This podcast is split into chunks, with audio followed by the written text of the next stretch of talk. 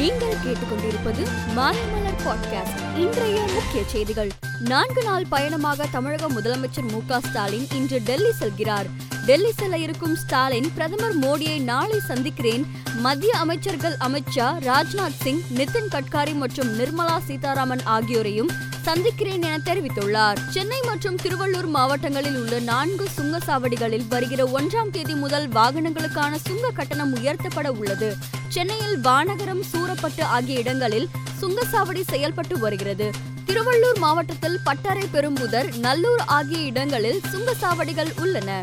Chennai central சதுக்கம் திட்டத்தின் ஒரு பகுதியாக அழகுபடுத்தப்பட்ட நில மேம்பாடு வசதிகள் மற்றும் சுரங்க நடைபாதை ஆகியவற்றை முதலமைச்சர் மு ஸ்டாலின் இன்று திறந்து வைத்தார். சென்னையின் அடையாளம் என்று கூறப்படும் இந்த மத்திய சதுக்கம் ரூபாய் நானூறு கோடி செலவில் நவீன வசதிகளுடன் கட்டப்பட்டு வருகிறது. தமிழக அரசு ஆன்லைன் விளையாட்டுகளை தடை செய்ய வேண்டும் என அதிமுக ஒருங்கிணைப்பாளர் ஓ பன்னீர்செல்வம் வலியுறுத்தியுள்ளார்.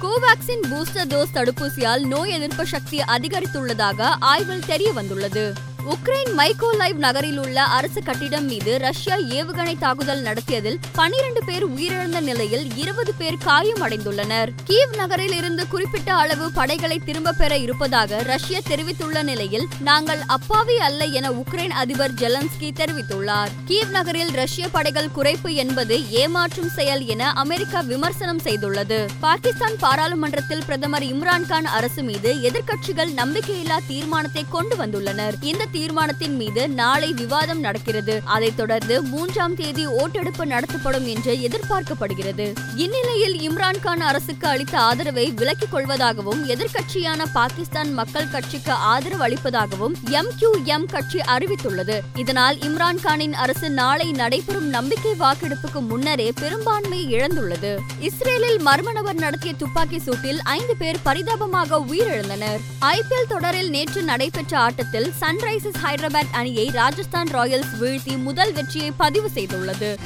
மேலும் செய்திகளுக்கு மாலை மலர் டாட் காமை பாருங்கள்.